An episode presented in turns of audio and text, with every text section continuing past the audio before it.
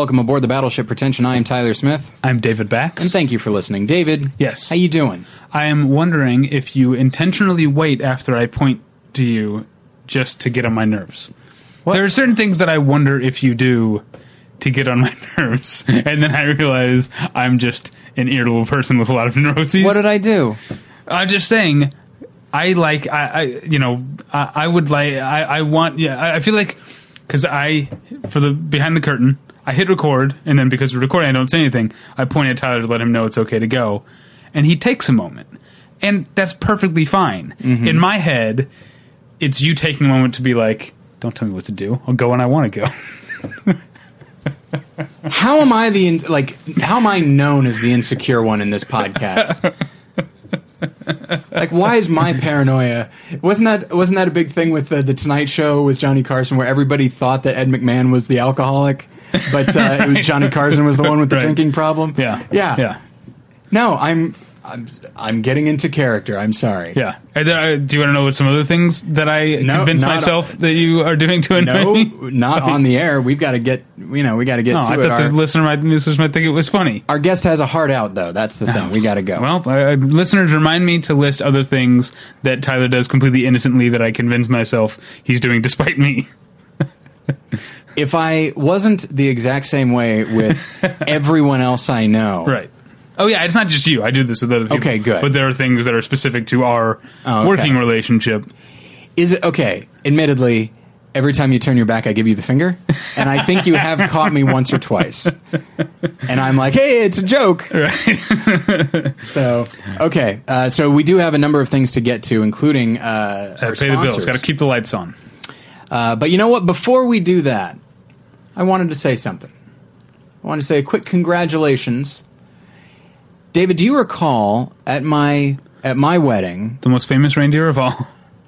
It's not the right season for that, David. Okay. Um, The uh, Jen has a friend named Reed, Reed Kelly. Do you remember him? Um, I don't. He was at your wedding. I don't think I remember him. He was from on the wedding. he was on the trolley with us as we took photos, but he Right. wasn't a part of the wedding party because he wasn't sure if he was going to be able to show up. But then he did, and he helped out Jen with a number of things. okay. Um, no, I don't remember him specifically. But didn't you like stay at his place Yes, at one point? Yeah, he yeah he and his uh, then boyfriend uh, own a, I believe they still own a home in uh, Pasadena, and that is where we stayed. Yes. Okay, I remember that. So special congratulations to Reed Kelly on being on this season of Survivor. Oh, really? Yeah, he and his current boyfriend, who I've not had the pleasure of meeting, uh, but yeah, along with among others the twinnies from. Uh, Oh, Amazing Race because this is a blood versus water thing where they bring like couples, whether it be like just various relationships, you know, siblings, uh, romantic, whatever. Uh, and so the idea is like you come in with at least one alliance of, you know, just another person. Well, I'm glad you know that person. Yeah, it's I'm still not sure that this is more important to the listener than my funny thing about uh, all my neuroses. This is I ve- think the listener might have uh, appreciated that more because it's less, it's it's more fun. Whereas this is more about someone you know. this is a neat thing, and I'm throwing it out there knowing that Jen is going to hear this, and she'll be very like, "Hey, good for you saying that thing about Reed." But anyway, I'm very excited for him. But you know what? Here's the thing. Speaking of neurosis, Uh-huh. I feel like I cannot watch this season now. Because now I have a personal stake in somebody, and if somebody speaks ill of him, I'll be like, "You leave him alone." Right, I'm sure. Yeah. It's going to be hard to watch. oh, that's But yeah, funny. so congratulations to Reed. I don't think he listens to this show. He's listened to some of my podcasts in the past, but uh, but yeah, special congratulations to him. Anyway, All right. I thought that was a neat thing. I do think it's a neat thing. You know what else is neat? What's that? Uh, getting paid. Absolutely. Everybody, listen. This episode is brought to you by David. They're back. The Double Feature Podcast. Oh, I thought you meant the poltergeists. Because first they were here, Yeah. remember? Yeah, yeah, I remember. And now they're they're back. Yeah, not unlike the Terminator. Oh man, if the Terminator is a poltergeist, watch out. Yeah. He'd be so back. Yeah. Is it is it poltergeists or is it poltergeist? I think it's poltergeist, right? so, okay. That was very dumb. I'm sorry. Okay. This episode is brought to you by the Double Feature Podcast. In this episode, and I'm not going to go through What if it was poltergeist and Terminator? That would be neat. I, I wish it were. Uh, I'll I'll send them a note and say, just for future reference, maybe throw this in there. Um, along with that that dinosaur animated movie, we're back. Right. Oh my gosh, I remember this that thing- video cover. This thing writes itself. Yeah, I never saw it. In this episode, Eric talks about filming screen tests for Adam Rifkin and Penn Jillette's movie Director's Cut. Eric is directly involved in that film. Cool. Uh, the movies on this episode, however, the movies discussed are Grizzly Man and Willow Creek, two movies about the danger of the great outdoors. Uh, they also discuss the emerging docudrama comeback uh, in movies such as Willow Creek and Bernie. Uh, they talk about horror based on audio, which in Grizzly Man is a very uh, sad and uh, harrowing moment. Uh, Grizzly Man as a nature documentary, and the fact that bears don't care about and will totally eat you, and that Warner uh, that uh, Werner Herzog uh, cuts through the magic of the outdoors. So to listen to this episode, just click on the banner at battleshippretension.com. Do that. Yeah. All right. This episode was also brought to you by Aputure, committed to providing quality movie making equipment at an actually affordable price. The company was founded by photographers and filmmakers struggling with the steep costs of professional grade equipment. So they set out to sell gear at prices that will actually allow somebody to pursue their dream of filmmaking without going bankrupt. And right now they are holding the Aputure at all uh, sorry, at all costs video contest. They are giving away thousands of dollars in lights, microphones, and monitors for artists that can best show why they are pursuing the path of art at all costs. And I will say, uh, just uh, I did not incorporate it into this, but uh, I believe they are a Los Angeles-based company, but they do ship all over the country. So uh, don't feel like you like this doesn't app- this stuff doesn't apply to you if you don't live there. Yeah. So, okay, for more information, for more information, go to aputure.com. That's A P U T U R E.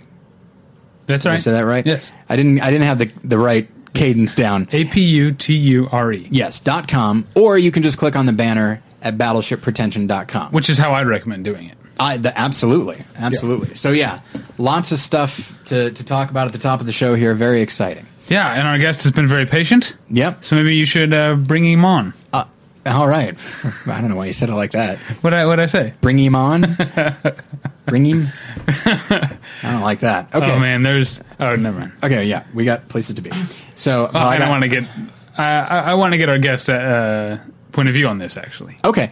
Well, okay. So uh, it's been a solid two years, I think, since he's been on the show. Maybe a little bit less, but not much. it was the your your old uh, your old place. Absolutely. Uh, but uh, we had so much fun with him that we decided to have him back, but only when he had something really, you know, interesting to talk about. But he's part of a, uh group that, uh, sorry, group. He's part of a group of people that uh, are involved in the release of a book called Superhero Synergies. Uh, so here, here he is, back in all his glory, German, Matthias Stork.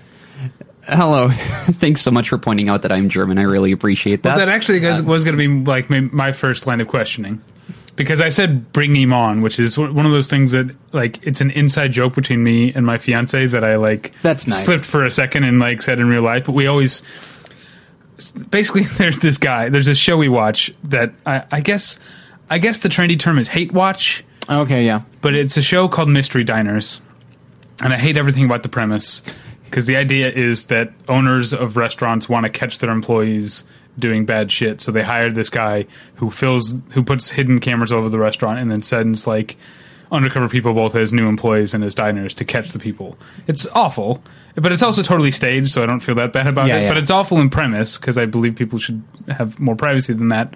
But also, the guy himself is terrible. Uh, his name's Charles. Every time he shows up with an assistant who's a an attractive uh, young woman who is always a different woman in every almost every episode, which is hilarious. But he That's also very strange. He also has that kind of that just slightly southern accent where he says things like uh, "Go go get him," Yeah, you know, or uh, "I wonder what his motives are," that sort of thing. Uh, and so n- now my fiance and I do that all the time because of him. But I wanted to ask uh, Matthias, to what extent are various American dialects and accents noticeable to you? Like, can, do you really pick them out, or coming from so? Do you? Is it is it more homogenous to you because it's all a foreign accent to you? Uh, no, it's actually not. It's not. It's actually uh, not that homogenous to me, but uh, my wife is a linguist, so she talks Ah. to me a lot about that and has educated me. But right now, I don't remember anything about it. But uh, yeah, it's all fairly uh, unfortunate to me. Uh, I don't usually think about that a whole lot. Uh-huh. Just trying to understand you guys, you know, since I'm German. Yeah. Just to, yeah, yeah. Is is is uh, are some accents harder to understand? I think so. I think um, you know the Midwestern accents are usually very easy for me to understand. Mm-hmm. Uh, I lived there for a while. Californian accent is fairly easy to understand. Mm-hmm. New York might be a bit more difficult. Southern Right. accents might be a bit Louisiana. more difficult. Oh yeah, Yeah, Louisiana. Yeah. I have. Yeah, that's difficult to They understand. drop that I. I don't like it. Cajun. Cajun's hard. Yep. Let me ask you this.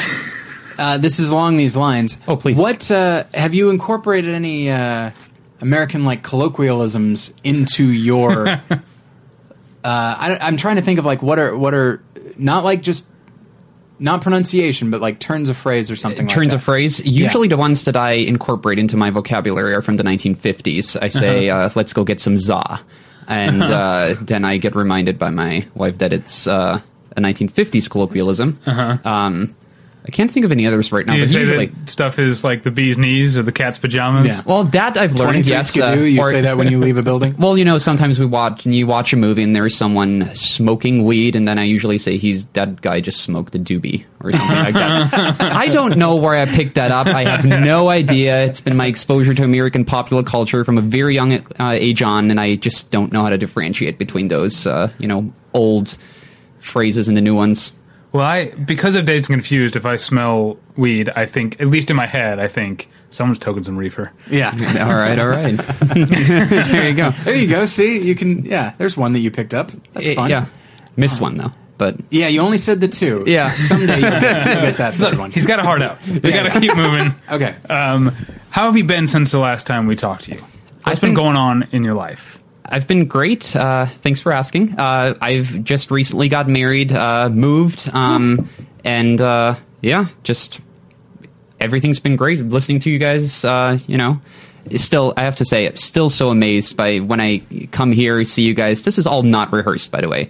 Nothing. This is just natural dialogue. It's amazing. It's like live theater. Okay, I should. No, I should. I think there are people listening right now going, yeah, "No shit." Yeah. Like, Yeah.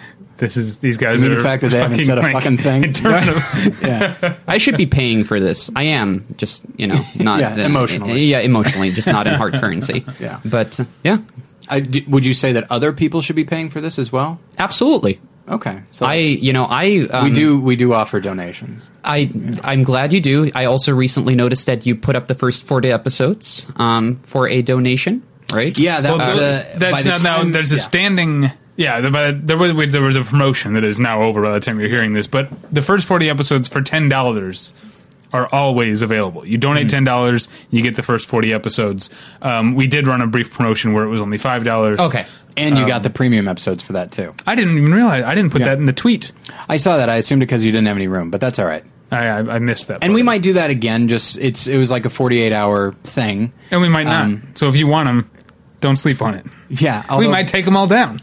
Also, I, I would missed say it. buy them right now. I missed a promotion. You missed the $5. $5 Okay. I know. Well, I think you should offer it up again for another 48 hours so I can partake in it and some other listeners too. Or, Or as someone I who's could been on the show twice, we might just give it to you. Yeah, that's an option. That's option. probably what's going to Just happen. forward it on to you.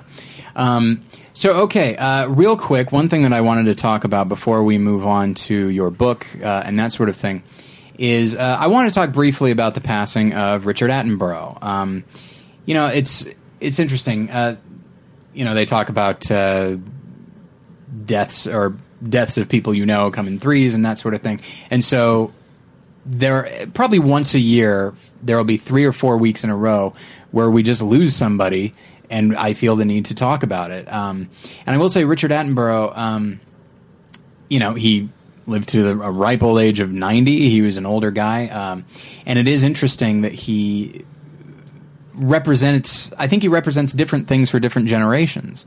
Uh, for generations of that are maybe like in their 50s or 60s he was an actor uh, who showed up in oh shoot what's the one that we watched? Matter of life and death. yeah yeah. He was in matter of life and death? I thought he was in the other one. Or maybe he was in both. What's the other one you're thinking of? i thought he was in um, in which we serve Oh, right. We're not That getting into up- this Yeah, again. yeah. We're not having that argument. Okay. Yeah. Uh, but yeah, and so, um,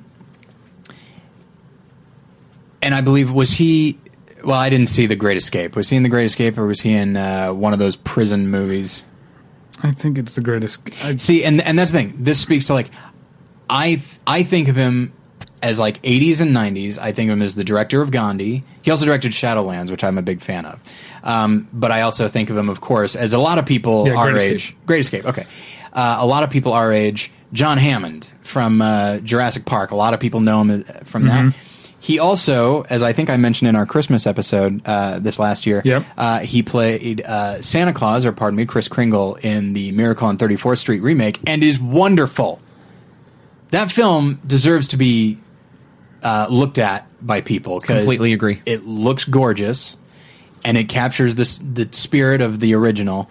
And he makes a wonderful Kris Kringle. There is a scene in which uh, he uh, there's a, a little girl on his on his lap and she is deaf and her mom says oh you don't have to you don't have to say anything to her she's just deaf and she just wanted to see you and he immediately goes into sign language and it's like so touching Yeah. to see uh, and so he's just uh, I'm saying, then- yeah, I actually have. I've only seen the original. I've never seen the remake. and in the original, I think it's it's that she just speaks another language, and then he goes into that right, language. I don't remember exactly, but uh, but then also he played a wonderful role in uh, Elizabeth, uh, in which he is uh, sort of an advisor, but also he's so the character is just like so full of political machinations that you don't think that this small guy with the higher voice and just seems so delightful. You don't think that he would be able to advise like, yes, I think these are the people to kill. Um, but he d- he does wonderful at it, and I wish I could I wish I could call to mind more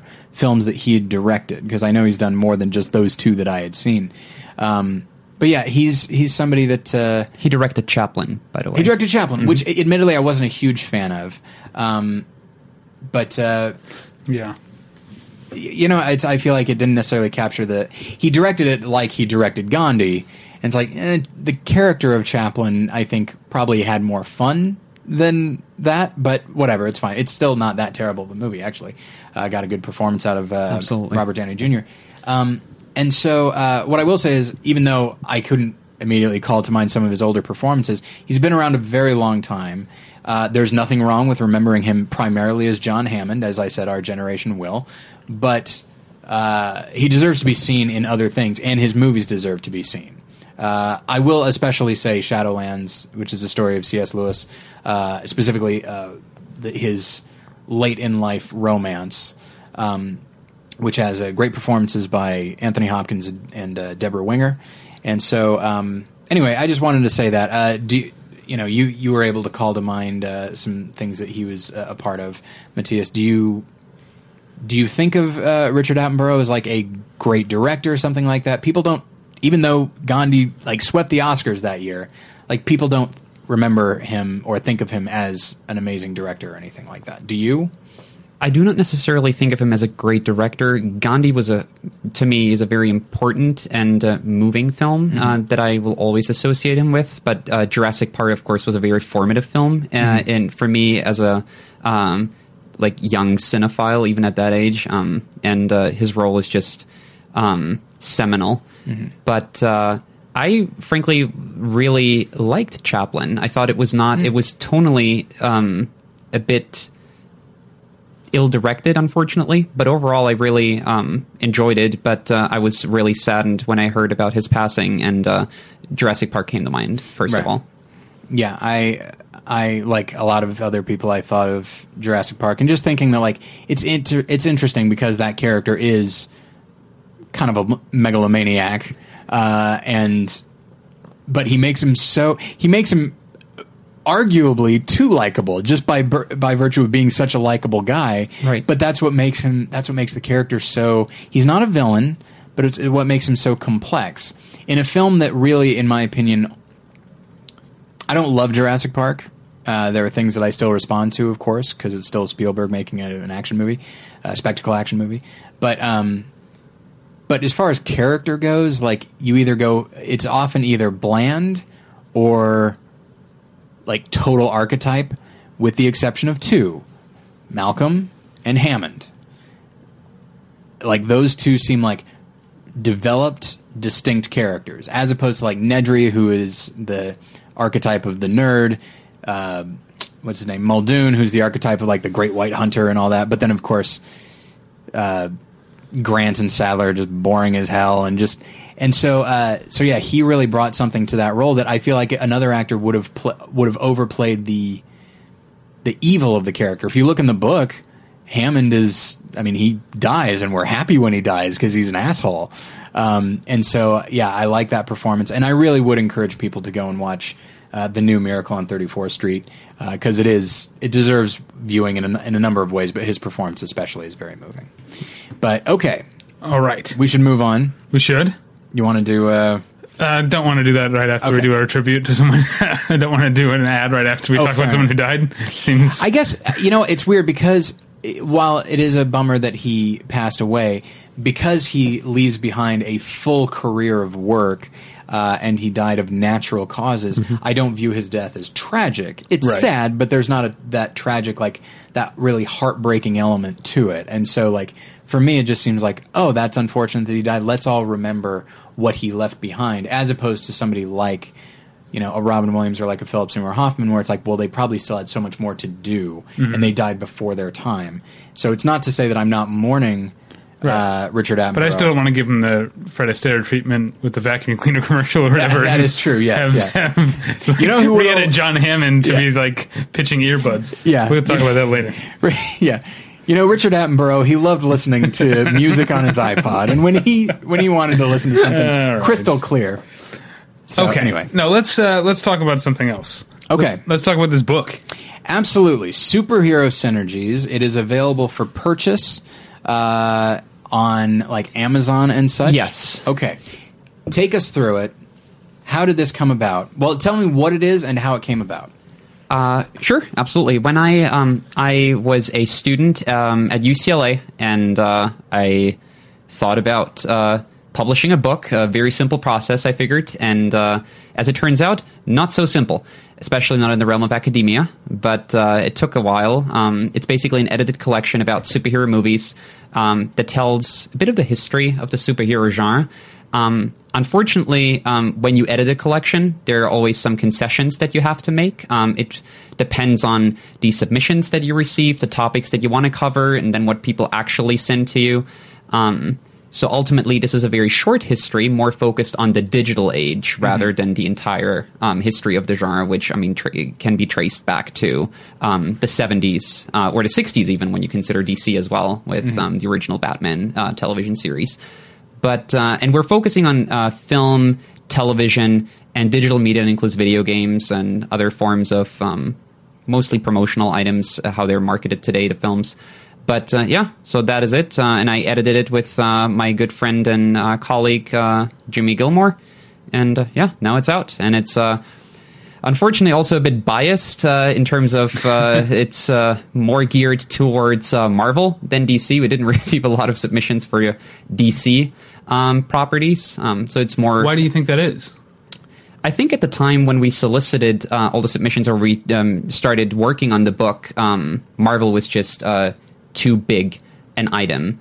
It was in uh, 2013 when we started, and just right after the Avengers. Um, and we can talk about that later as well in terms of uh, who has the upper hand now. Uh, and I think I would argue Marvel in terms of both quantity and quality.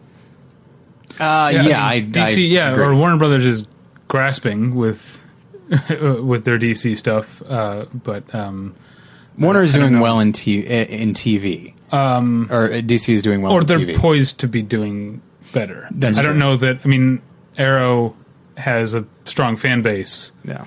a de- dedicated fan base, but I don't know how big it is, and I don't know how big the Flash will be. Gotham might be a big thing. It could. Uh, it'd be nice if it was. I liked it a lot. in terms of uh, cr- critical reception as well, how that is framed. Because Yeah. I'm not sure whether I don't even know how uh, Arrow has been received so far. I think among I, I think well this and this could be something that we that probably comes up in your book. I think among the critics who bother to take Arrow seriously, it's well liked.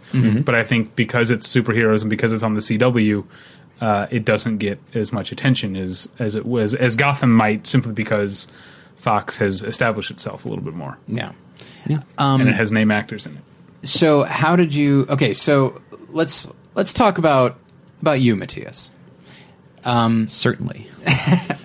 Uh, do you like what made you want to do this? Are you a fan of superhero movies? Do you uh, do you, do you find them interesting academically, or do you actually just enjoy them yourself and you and you feel like they are sort of culturally important and deserve to be written about? Like, how did this come about for you personally? Um, I'm a huge fan of superhero movies. Uh, I enjoy them uh, no matter what the quality. I uh, really do. I like the old uh, television serials. I, I love the television movies. I love the schlocky, um, big screen uh, productions. Uh, huge fan of Howard the Duck, which is not a very good movie, but I'm fascinated by it. And uh, so, yeah, I primarily approached this topic as a fan, uh, along with my um, friend Jimmy, who is also a huge fan. But he's, I think, he has a an even stronger interest um, in academic terms. I was mostly interested in really approaching this as a fan and also elevating the subject a little bit within you know the realm of university to write about it um, because I think criticism has been really great at um, dissecting um, the superhero genre.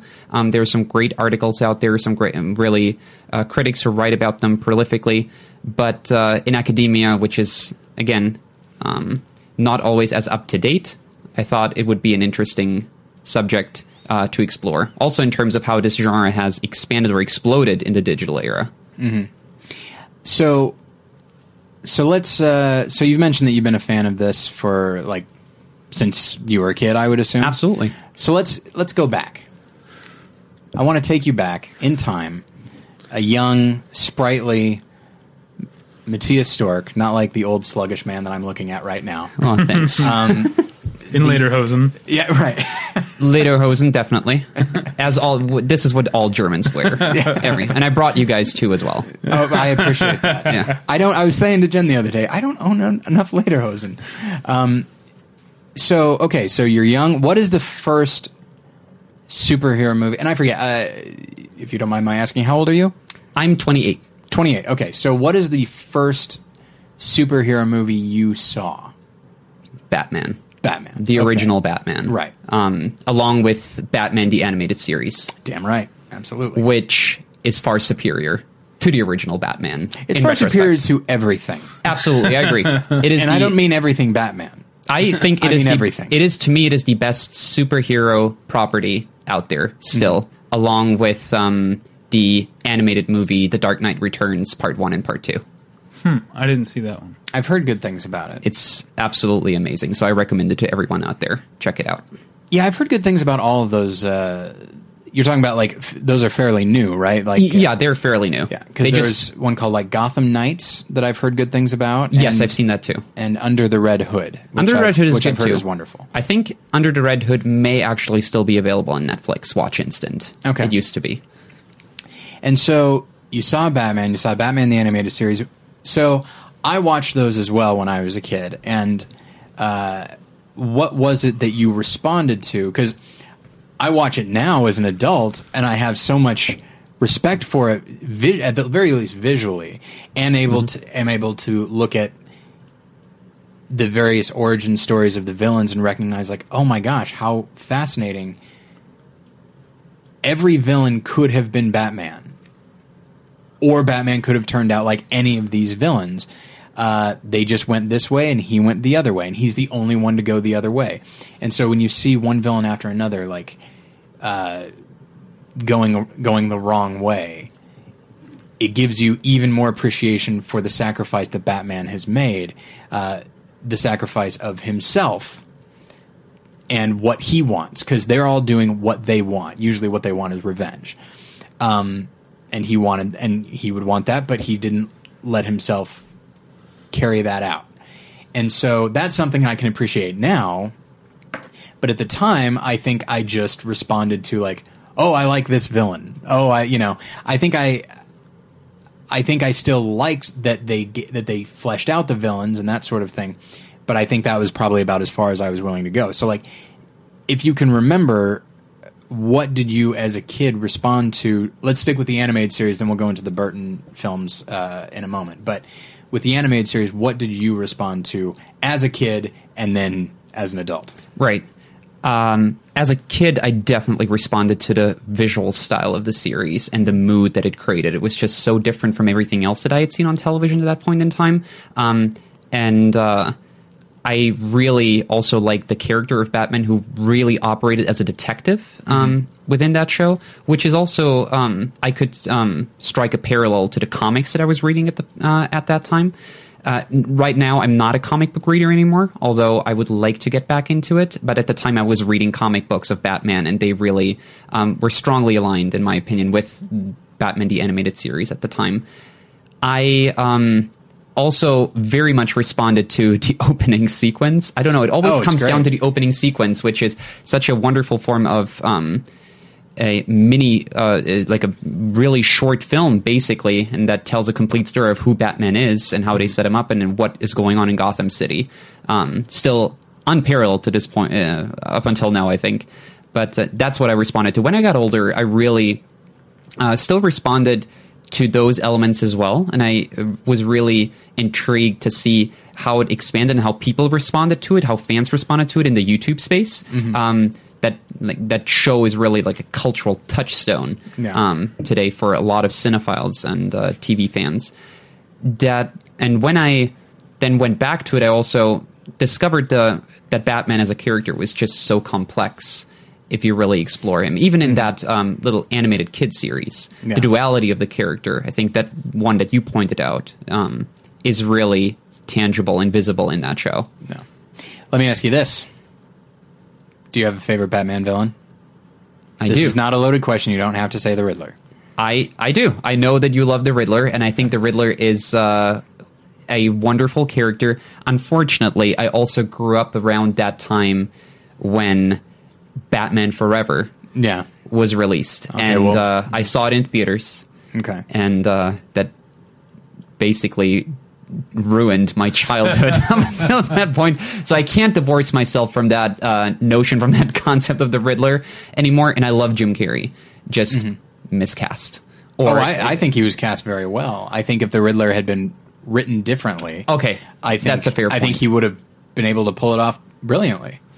That's an interesting take. I yeah.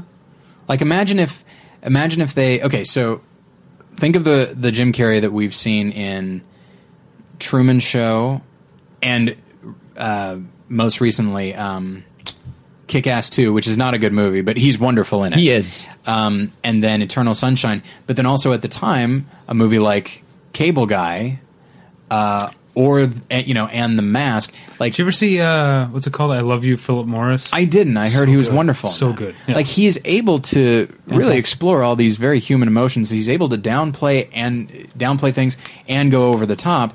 And so I feel like if the vision by Joel Schumacher had been different, if it had been written by a different writer, I feel like that would be great casting. I and in a way, for the movie that was there, it was great casting. For the movie, uh, I mean, the movie goes all out, and it doesn't. It's unapologetic in its approach, in its Yeah. uh, campy approach. I was ready to challenge your assertion, but then I completely forgot about the cable guy, and I, I actually agree with you that, um, yeah, a different writer might have brought that out in him. Yeah, I, I'm I, not the biggest fan of the Cable Guy, by the way. I don't I think think it's uh, it almost it sort of uh, has its thumb on the scale a little bit. Like it's it's it's pushing a little too It's hard. overwrought, yeah. at- Oh, there's to no question point. about it. Yeah. and it's interesting that like the three of us talking about are talking about like you know I think Cable Guy maybe not may not be that great. People hated it at the time, right, but I feel like yeah, a lot of people our age seem to have Yeah, I don't know be uh, defenders of the Cable Guy, or at least people who uh, like movies. yeah. I don't know, like it's sort of like there's another movie. This gets back to superheroes, Mystery Men. Mm-hmm. Is way better than its reputation was at the time, but it's not as good as a lot of its defenders say it is Yeah. now. And you and I were defenders for a time, Yeah, and we because, still are. because the back people hated it so much when it came out Yeah. that I wanted to defend it. But now that it has this whole cult Yeah. behind it, I want to be like, all right, calm down. It's, it's, like not it's, great. ju- it's just Mystery Men. yeah, uh, yeah, and so it's not like it's Mars Attacks, uh, but uh, but yeah, and I'll say yeah, Cable Guy. It's not this amazing thing but it also didn't deserve to be dismissed like it was. And and Jim Carrey like really exploring a dark character. Um, I think that uh, that would have served him well in a different vision of uh, the Riddler. And then, but to me, the writer of Batman Forever is Akiva Goldsman, who I think is I don't like to use words like hack, but little things like and he would go on to win an Oscar for writing uh, A Beautiful Mind, because if there's one person that I trust to really encapsulate mental illness, it's the guy who decided, okay, so Two Face has multiple personalities. All right, we're just going to have him say we instead of I. Problem solved. Moving on. uh, that was one of the things that I, that always bothered me. At the time, a very nuanced, uh, you know, approach to a character. Oh, absolutely. Cinema has grown since then. And so, uh, okay, well, we're into Schumacher now. I'll move on, and and we don't want to. I don't want to stick just with Batman, but like so many people, because I was a little too. I wasn't old enough, um, to remember Superman, like to have grown up. I mean, I grew up with Superman, but uh, I was more into Star Wars and Raiders of the Lost Ark and that kind of thing. But like again, I often try to imagine what must have been like to be an adult and Superman, directed by Richard Donner, that was going to be released, and it had Oscar winners Marlon Brando and Gene Hackman in it, and just being like, would people take it? Would did people take it seriously at all, or did they say, "Really, a Superman movie?" Like, come on. Now it's a very common thing, but uh, What are you talking about? To if you're talking about Superman from 1978, is that when that is? seventy eight, I think. yes. Yeah. Uh, against Man of Steel, you are talking about two completely different movies. Oh, absolutely. Man of Steel seems to be begging to be taken seriously by Yeah. being so dour and grim, Yeah. uh, punishingly so from from the get go. Yeah. Uh, whereas Superman is, I think, the precursor of the why Marvel movies are more successful now is that Superman knew um, how to balance like okay, we've got a real like world threat that Superman has to fight against, but also this is going to be a lot of fun and Yeah. kind of lighthearted and have a sense of humor to it. something that Tim Burton, and we'll move into that, something that Tim Burton seemed to capture, in spite of the fact that his movies were visually so dark, he still captured fun. How, how is that even possible? Yeah, and, and that's that's why I don't like Zack Snyder because it's like he took the wrong lessons, or even uh, you know a lot of my problems with uh, what's it, Christopher Nolan's movies. Mm-hmm. I forgot Christopher Nolan's name for a second there. Eh. It happens. It's the the the same thing. Like um, he, uh, I think, lost some of the the fun. That's why the Dark. I know you like Batman Begins the best of the 3 but the Dark Knight is my favorite of the three because uh, the spectacle is just spectacle in a lot of the you know the hospital blowing up or of course the truck flipping in the middle That's of the road. It's awesome, you know. Whereas the spectacle in Dark Knight Rises, which is like the stadium getting blown up, like yeah, it's like oh wow, cool. Also, like five thousand people just got killed in that, Yeah. or at least the entire football team. Uh, But I think they at least for gra- uh, Hines Ward or whoever it was at the end. Um, I think they at least grapple with some of the consequences of that, whereas Man of Steel, I feel like they don't think about it, the, the collateral damage at all. Uh, right, but I'm saying the Dark Knight did it did it right, like making it uh, balancing the threat with the with the with the spectacle Yeah. in a way that Man of Steel and I think Dark Knight Rises didn't. Um, and Batman Begins is has a lot to offer it, but is I think uh, too narratively unwieldy for me to ever get into. Yeah, Um, I, I appreciate it from a from a character standpoint. Um, I, I should have t- talked about, and maybe I did back when we talked about character as metaphor. I wish I'd brought up uh, Batman Begins, and maybe I did. I don't remember. But uh, that movie, uh, I feel I've talked about on the show before. But one of my main problems with Batman Begins is that okay, so Ra's al Ghul, or however you say his name, is he's the big bad of the movie, except that he's not in like two thirds of the movie, and so, so it's like okay, I guess Scarecrow is the big bad. But then, sorry, I'm using Buffy terms. Yeah. Um, but then Scarecrow gets dispatched of in the most like, you know, sort of wimpy, laughable way in the world. You should have put it in video game terms. Say like, okay, so who's the boss? Right. uh, and then all of a sudden, Liam Neeson's back, and it's like, oh, I did, sorry, I forgot that we were supposed to be scared of you the whole time. And so it loses a lot of its punch to me. That the I think you're looking at it the wrong way. I think you're thinking of it in terms of uh, Tim Burton, Joel Schumacher Batman. One of the reasons I like Batman Begins is because it is focused so pri- so squarely on Batman that the big bad is Scarecrow, Falcone, corruption. Like it's everything. It's him trying to tackle everything, Uh-huh. I- and then I- and I- then I- I think if threats it- present themselves. And I think if it worked in that way, way for me, I would like it more. But it works for you in that way. It doesn't. It doesn't. Uh, it's not um, uh, cohesive uh, enough in in that in following that thread to me. Uh, whereas the one, if as long as we're on this sort of path of talking about movies that balance the darkness and the violence with the fun, um, one of the great superhero movies slash comic movies that's not based on a comic book is Darkman. Yeah, directed by Sam. Raimi, which I got on a Blu-ray a few months ago, and uh, I mean that's the. In in some ways, Darkman is like a precursor to the Batman movies, the the, the Christopher Nolan Batman movies, the, or at least Dark Knight, and to obviously Sam Raimi's work in in Spider-Man. It's Darkman's so much fun. I, I love Mm-hmm. that movie. Absolutely, I agree.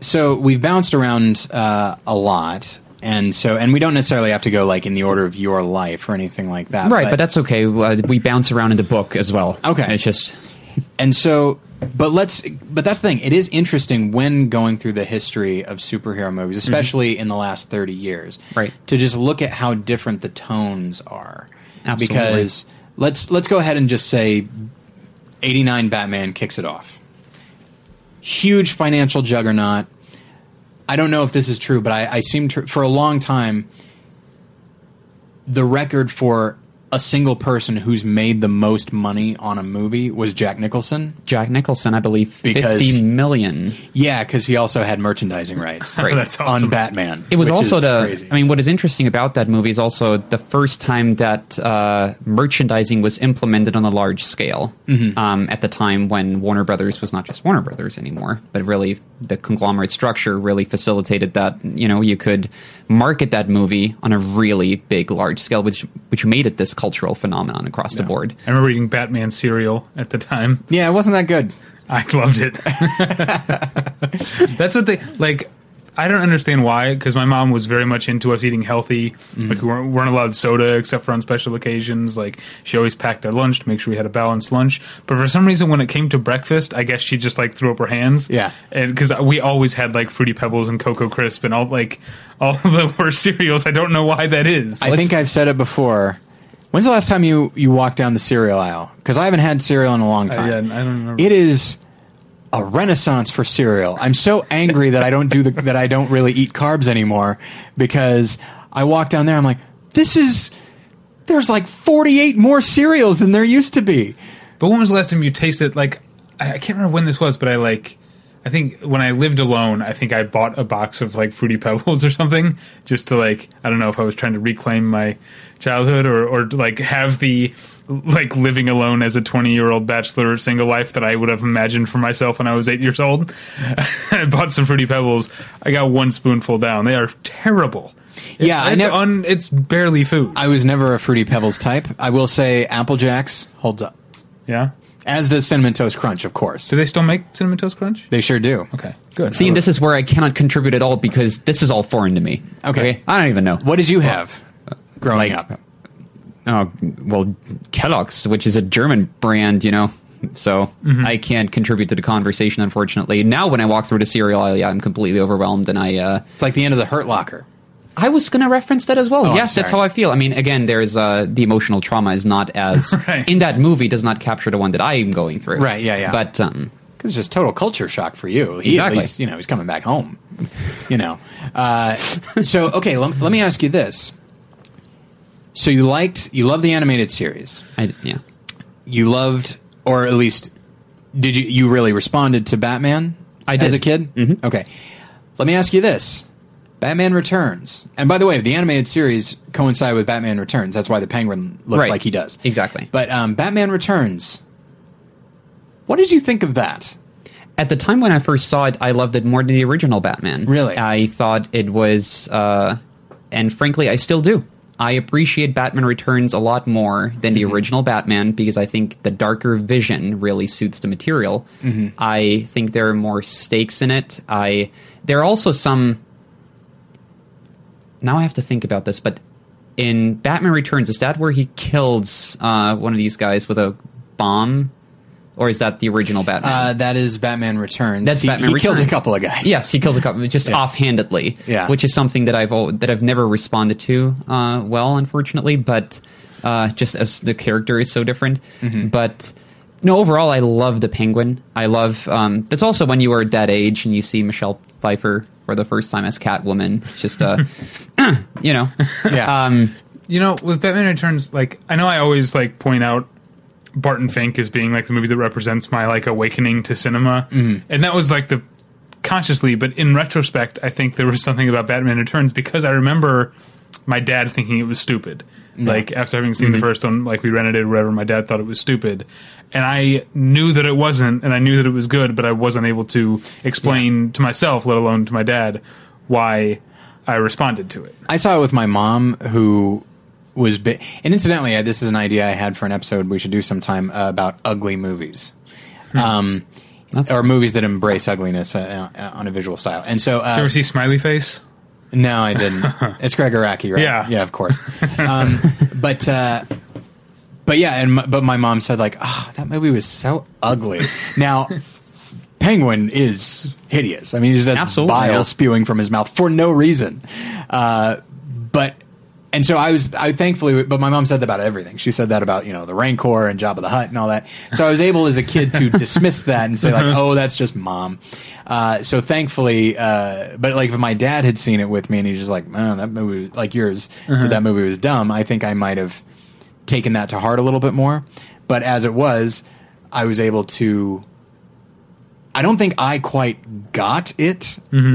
Uh, and so I don't think I at the time liked it as much as the first one, but I did return to it. I found myself buying it on VHS, watching it over and over, and uh, and yeah, it is. I think it is the purer vision. But we've said that before. So uh, okay, again, we're Any Well, more well- thoughts from you, Matthias, on Yeah, Batman yeah. Returns? Uh, just from an, from an aesthetic standpoint, I agree that it is an ugly movie, and I, to me, and that I think leads also uh, into the book. Based on my experience as a kid, I really loved the movie, and then when I returned to it later on, I realized that there, there, there is so much more to these movies, all of them, not just Batman Returns, but historically, that you can find out when you look at Batman Returns. That movie was ugly. What does that mean? It means people didn't respond to it as much as the original Batman. Yeah. The studio couldn't merchandise it as well. Um, there were no Happy Meal tie-ins, or I mean, at the time it was still the it was not the Happy Meal, but there were no merchandising tie-ins, or they didn't. Res- people didn't respond to them as well. When you think of Batman Forever or Batman and Robin, we think of toyetic movies, Yeah. right? Um, so I think those are all historically, when you look through the genre and how it has evolved, this is something that we like wanted to capture in the book. And that speaks to what I was talking about, like different tones. Because you look at Batman and then Batman Returns. Then you look at Dick Tracy. You look at Darkman. You look at The Shadow. Uh, not all of these were major films, obviously. They all wanted to be, but Right. not all of them uh, did that well. Um, but they were all trying to be. They were all influenced by Batman. I won't even say they were trying to be. They were influenced by Batman, and I think the experimentation of Batman and then the money that came from it, I think that allowed studios to be a bit more adventurous and approve somebody like a Sam Raimi um, making uh, his film. Uh, but then, you know, it was deemed too dark, and then of course we went with Joel Schumacher, and his movies made a lot of money. And then you had backlash against that. I think that's one of the reasons. I mean, like it's it's hard to believe that Christopher Nolan's version of Batman was refreshing at one point. like that was that was especially in the Batman franchise. Like, oh wow, this is what. Look at what this guy that made Memento. Look at what he's doing. Yeah. Uh, but to me, I think maybe the movies that did it best, and David and I have said it before, up until I think maybe the Avengers, uh, Spider Man and especially Spider Man 2 had, I think, the perfect blend of fun and kinetic and spectacle while also taking the characters seriously, taking the, the emotional stakes seriously. Uh, and then, oddly enough, when talking about superhero movies, I almost never arrive at X Men. I don't know why. They are superhero movies, but I never think of them. I always I always forget that X Men came before Spider Man, like by two years. Yeah. I, I was a big fan. You know, I was a big. It was a big deal deal to me at the time because I grew up reading X Men. But as time has gone on, I still love X Men too, and I really like Days of Future Past. but that whole franchise has kind of just been brushed aside by Spider-Man, Dark Knight series, the Marvel Cinematic Universe. Like X-Men just seems to exist on its own plane over here somewhere. Maybe it's because they're the, it's the only one done by Fox, right? Uh, Fantastic Four. As Oh, well. okay. Yeah, but who gives a shit about that? and so, um, so Have you seen the Fantastic Four movies? Uh, yes. And did you did you like them? I haven't seen them. No, I really didn't. Well, that's the thing. Um, you say you you did say earlier, uh, and maybe you're being a little bit facetious that you like all superhero movies, even if they're not that good. Yeah, absolutely. I still appreciate them. I th- still think they're incredibly interesting in terms of how they adapt uh, a comic book property, and I think also in terms of Fox, the Fantastic Four, which was a huge train wreck. I mean, look at them, what they did with the Thing, how to approach that character in that series. It was. Um, Michael Chiklis is a wonderful actor, actor, but Yeah. um, the way you know that foam suit, that rubber foam suit. I mean, it was just it didn't translate well. I'm really excited about the remake. I'm uh, really interested in seeing how they um, how that film is going to be situated within the current um, iteration of the genre. But uh, yeah, I agree with you. I love X Men. I love Wolverine, one of my favorite characters. But the series, I've I've never truly invested in it as a fan. Um, I think it's just because it was so marginal. When the first X Men came out, it was not a huge success, but I think it um, made enough money in order to um, justify a sequel, which was a one, great film. X Two is, I think, one of the best um, superhero movies out there. Yeah. But then there was Spider Man, and I think it overshadowed Yeah. uh, X Two. I think in in um, you know film fan circles, X Two has a really good reputation. Um, That leads me to what I've always like, when I think about my favorite superhero movies. So many of them are part 2s X two, Spider Man two, And then um, three comes along and ruins it. Dark Knight. Um, I feel like I'm missing uh, a big one here. it may not apply to Iron Man. I'm sure. Um, I never saw Iron Man two actually. But I mean, Batman Returns. Uh, Batman Returns. Right. Yeah. Do you agree? And why do you think that is? I would personally agree because I like the Dark Knight more. I, again, Iron Man, I'm not as huge a fan, but um, Superman, the original one, is fantastic. Superman 2 is a really interesting film as well from the production standpoint, what happened there, because we know there are 2 different cuts. Yeah. Um, overall, I think that um, the the original film is just something where you have to find, you know, you have to find the tone. It's the same thing. And then, in especially in a superhero genre, what we see is that um, there is a formula that is applied, and then um, it's tried out in the original, and then it is really comes uh, rises to perfection in the second one. Then the third film, usually what happens then it's completely either commercialized, where it's just they don't take any risks. It's just they try to apply the same formula. Um, and I specifically noticed that with uh, Iron Man three, which I unfortunately did not like as much. Um, I'm a huge fan of the original. Um, Iron Man 2, I still think has some merits to it. Um, Iron Man 3 to me was just very safe. Um, but it's also, I'm That's odd. I, I think it. I think exactly the opposite. really, I think it goes against formula. How often is he in the suit? Not very much. People complained about it at the time. And then what they did, uh, what they did with, I've been saying it a lot lately because it just happens to be coming up. But like what they did with the Mandarin, I think I always responded to. I maybe not dramatically, but I appreciated the balls for of doing it. Right. Which then I think leads to this idea that even though Iron Man three is called Iron Man three, one could make the argument that the Avengers is Iron Man three because that's the third time that the character played a role, and I mean a major role. he is the major character in the film. And so, but of course, Avengers isn't your standard superhero movie, and so I don't know that, that and that's that's where we get to, um, you know, and we and we can go back and talk about some other things, but like to bring it to the like the Marvel Cinematic Universe. I think you and I, David, I think you and I were on the Paul Goebel show back when Avengers, I think it had just come out or was about to come out. Uh, no, I think it had just come out and we were all very happy with it for the most part. And I think Paul had asked, has any movie, not just like comic books or whatever, he says, has any movie franchise ever been like this? Which is all these individual threads that are meant to come together. They were mm-hmm. always meant to come together from the from the post credit scene of the first Iron Man. They were mm-hmm. all meant to come together. Mm-hmm. But then but they still exist on their own. He asked if that's ever happened, and that's the thing. Instinctively, you and I were like, well, probably not, because it's always hard to think that his that film history or a new model is being formed right now as you're watching it. But I think it's safe to say it's not happened before. Oh yeah, I'm pretty sure you're right. Yeah. By the way, I think of the Avengers not as not with Tony Stark as the main character, but I think of it as a tragedy where Loki is the main character.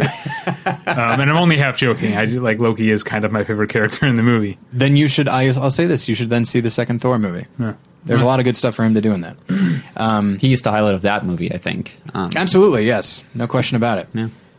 There But is- uh, oh, I- go ahead. sorry. No, go ahead. Sorry. I, I, just uh, to touch upon the Avengers, I think what you pointed out is that this has never been done before. It's something, and I'm sure there are some maybe precursors, some models that have been implemented in you know throughout film uh, history. But what I really what drew me towards um, the Marvel Cinematic Universe, because the essay that I contributed to the book is about the Marvel Cinematic Universe and how it has evolved, is that we think of the superhero genre today as so like thoroughly rooted in the Hollywood industry. It is the blockbuster, the spectacle. Yeah. It's what makes the most money. It's completely commercialized. Mm-hmm. Um, but within that genre, there is room for innovation. There is room for um, experimentation as well. I don't want to call it like um, a uniquely artistic uh, venture because it is still a very mainstream movie. But what they did with the Avengers and how they led up to it is something that I think is uh, should be at least should be studied, should be appreciated, should be critiqued, should be discussed. Um, so yeah, that's what we also hoped to do with the book, and uh, yeah, this is it's still fascinating to me what they did, and now to see how it evolves into the different phases that are coming now. When we see Yeah. what happens with Guardians, for instance, which is um, really an outlier. Yeah, but one that was. It's weird. Like it, it was number one at the box office this past weekend after not being number one a couple weekends. Like it was number one its first 2 Mm-hmm. and then Ninja Turtles came out, and then I think something else, and then those faded away, and Guardians was still there. Yeah. and then it was number one again. Not unlike the Avengers. Avenger, Avengers hung on quite a bit too. Um, yeah, Yeah, but I mean that's uh, I, I think that's it's more a comment on If I Stay and Sin City Two than it is a comment true. on Guardians of the Galaxy. yeah, yeah. But this idea of like, you know, we have this idea of whatever's new is what people will see because they haven't seen it before, and, and I've known a number of people in my life uh, that they just want to be up to date. They want to know what people are talking about, and so the idea of of people. That's what I'm like with uh, fast food items. It's like, oh, Burger King's got a new uh, spicy whatever thing. Oh, boy. I gotta go get it. Well, They when we, gotcha. when we Yeah. have, uh, oh, I won't, I won't say his name, but when we have somebody on in a couple weeks, you guys will be able to talk in depth about that. Oh, well, I'm gonna. I Looking got some forward to idea- that. I get some ideas for him. um, and so make some notes. Uh, but yeah, and so um, so we only have a few minutes left because uh, Yeah. because you've got somewhere to be. So let me let me I'll ask this, and then we'll get to maybe like uh, y- your favorite superhero movies. Something like uh, something like the Green Lantern, which I didn't see, uh, or the Fantastic Four, or any of these that they have a following in the comic book world, but they just don't they don't translate well, or they just they could, but they just they weren't. Um, did you see like did when putting this book together? Did you make it a point to see all of these movies, or had you seen them already? I had seen all of them already, but I made uh, it a point to rewatch all of them. Okay. In preparation for it, which was also that was one of the um, benefits of doing the book, but also one of the major challenges. Oh, sure, absolutely. Uh, did you? So you saw the Green Lantern? I did. Did you enjoy Green Lantern? Unfortunately, I did not. Okay. And so my question is the ones that are widely acknowledged to be bad, you know, Spider-Man 3, Green Catwoman, Lantern, Daredevil, Catwoman. Elektra. Yeah, absolutely. I'm, loo- I'm looking at the index right oh, now. thank you. I was like, wow, he pulled that together really fast. Um, what do they uh, what do they get wrong that the other ones get so right? That is a very difficult question uh, to answer. I I'm not a filmmaker. I can only comment on it from the outside. Um, but I would say that uh, they just failed to resonate with the core fans first of all because i think it's something that uh, even though some films some of these films are irreverent to the source material some of these films really experiment go into a different direction that is different from the comic books but they still manage to um, address the core audience or f- at least build a core audience what films like Catwoman or Elektra, they also didn't. They failed to do that, and I think they also just were not conceived as a unique property that is uh, considered to be an artistic venture. Because all the other films, you know, they're not. They weren't just made, uh, created to make money. They were obviously, but I think when uh, Marvel first set out to do Iron Man, to do Thor, they really invested into those movies. Yeah. They really, um, not that I like all of them, I do not, but I think that they really were ambitious enough to create something that uh, is more than just a cheapo, just more than just because that is what Catwoman is, for instance. That is really an attempt to capitalize on a property that's just you think okay it's a built-in probably there's a built-in audience let's um, make some money out of it and it didn't work which is also why now the strategy from warner um, and dc has shifted dramatically they're really investing into Zack Snyder's vision now into the vision that was built by Christopher Nolan um, and then continued with Man of Steel which arguably is a lot different from the original from the Batman trilogy that Christopher Nolan did but uh, this is what they're investing in now they're trying to create a series, something that is um, builds upon one another. I but I feel think like I would is- I would say the the the fallacy in your premise though, Tyler, Okay. is the idea that there is that superhero the superhero movie is a narrow enough genre that there is a right and wrong way to do it. I think Mm-hmm. it's it can encompass so many different things that you just say, hey, there's good movies and bad movies, and some of them are superhero movies and in both categories. And I would venture to say, David, you walked right into my trap. I would venture to say that any filmmaker who agrees with what you just said will make a good one. Any filmmaker, or I'd say studio, that says like, okay, what's the formula? What is what's the Right. what's the equation? And we just plug in the things. You know, we'll plug in Green Lantern instead of Batman, and it'll be fine. Right. Uh, I think that's when they get bad. Right. And I think to put it reductively, um, to me, a successful superhero movie is the result of someone venturing to do anything but a superhero movie.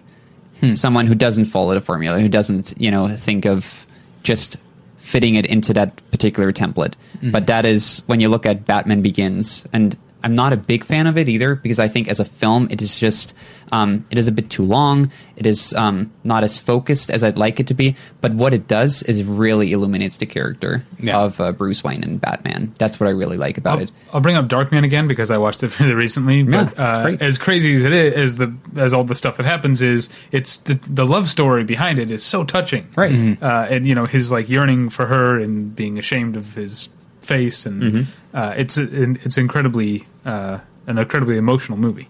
And uh, I think something in, to be current, uh, Venice is about to start, right? Or it started, um, the Venice Film Festival. Is that right? And we have um. Birdman, Yeah, right? Uh, Inarritu's uh, new film, which I am very excited about, which is, seems to be something that is a meta commentary on the superhero genre, or just Yeah. uses the template to tell a very psychological drama uh, character study. So I'm very excited about that, and to see And- how that uh, genre can evolve from there. And, I mean, you can't base a movie on its trailer, but if the trailer is to be believed, it might be the first Inarritu movie in which I smile at all. Oh, absolutely. Yeah, yeah. Yeah. It actually seems like it has a, sort of sense of humor. Didn't smile in the other movies. They're Uh, hilarious. they have some moments. I mean, I mean, 21 grams, it has that little, uh, that moment where Sean Penn slips on a banana peel. and that really got me. Um, so, real quick, uh, before we wrap up, I will say uh, if somebody says, somebody comes up to you, you're walking down the street, whistling some German tune, uh, and as we uh, all want to do. yeah. And so um, you're whistling, you're singing Edelweiss to yourself, which I know isn't actually a German tune. But anyway, um, somebody comes up and says, "Hey, you're Matthias Stork, who edited Superhero Synergies. I know you. What are some good superhero movies for me to see? What are some of your favorites? What would you say?" First of all, I would check my social media profile in order to make sure it's not public anymore because I don't want people to know me. But um, uh, I would recommend. I, I truly would recommend from a contemporary perspective the Marvel Cinematic Universe as a whole. I As think a it is whole. as a whole. I think it is very interesting to see the progression of how these films evolve and how they come together and how they culminate. And I should say phase one, how they culminate in the Avengers. I think that is um, to me, from a contemporary perspective, is a very good approach. If I had to do it more a historical overview, I think the original Superman. You have to see the original Superman. You have to see Superman two. You have to see both cuts. You can skip the next one. Yeah. Um, but uh, the original Batman, I think, is incredibly interesting. Batman Returns, how these films, um, and then obviously watch some uh, Friedrich Wilhelm Murnau. Yeah, was a director you guys discussed too, but in relation to German expressionism and how it inspire Tim Burton? I think that is a movie that can really go beyond just a superhero genre, but really teach you something about film style. And then you should watch Batman Forever and Batman and Robin because how they play on that just visually. But my favorite superhero movie of all time is Howard the Duck. No, I'm just kidding. Not Howard the Duck, although it is fascinating. But um, I would still say my favorite superhero movie overall um, is a very fairly recent one. I think the best one that has been done yet is um, The Winter Soldier, just Oh, really? as a Okay. as a genre exercise. Favorite film that is related to superheroes is The Dark Knight. Okay. Yeah, that's uh, yeah. Winter Soldier is an interesting one because it's a genre exercise, but not purely the genre of superhero. Like Right. these espionage film, it, it owes just as much to that. Like just if you put a blue outfit outfit and a shield on uh, Jason Bourne, then you basically have the Winter Soldier. It yeah, I think that's a fair analogy, Um, Yeah. and I like those movies. Oh, by the way, some uh, I forgot a movie, X Men Origins Wolverine. So bad it's good. Watch it.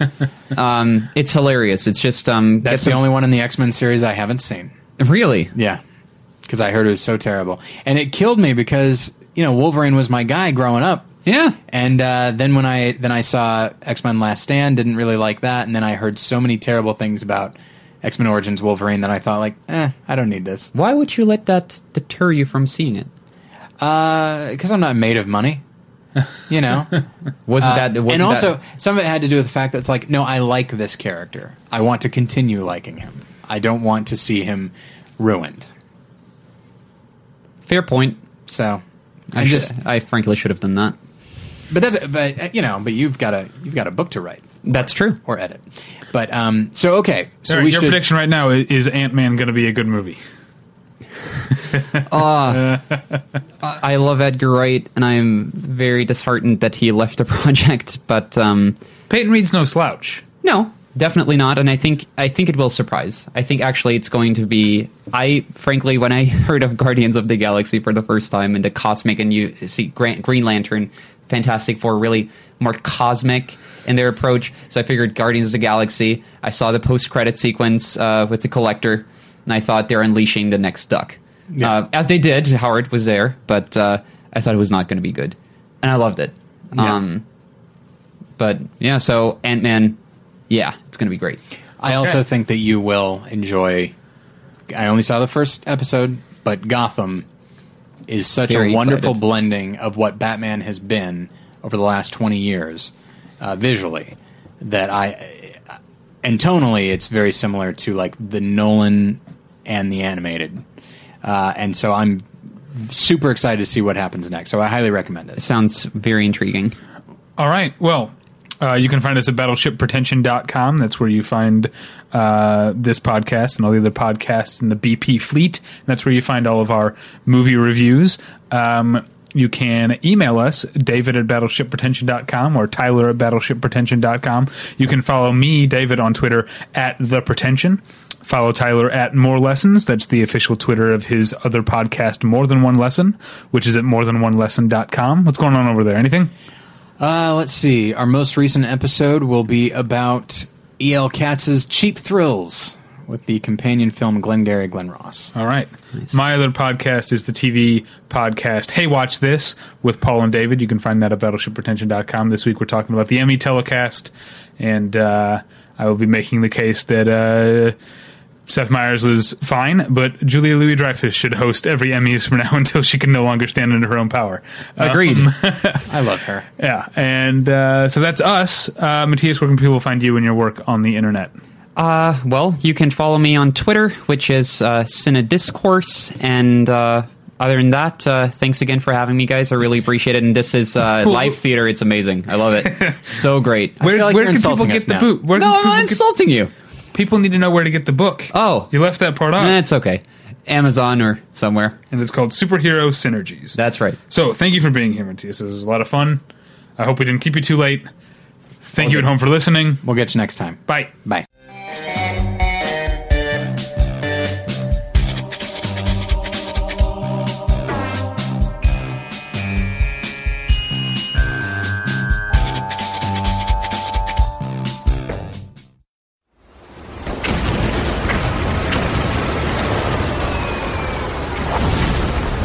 This program is a proud member of the Battleship Pretension Fleet.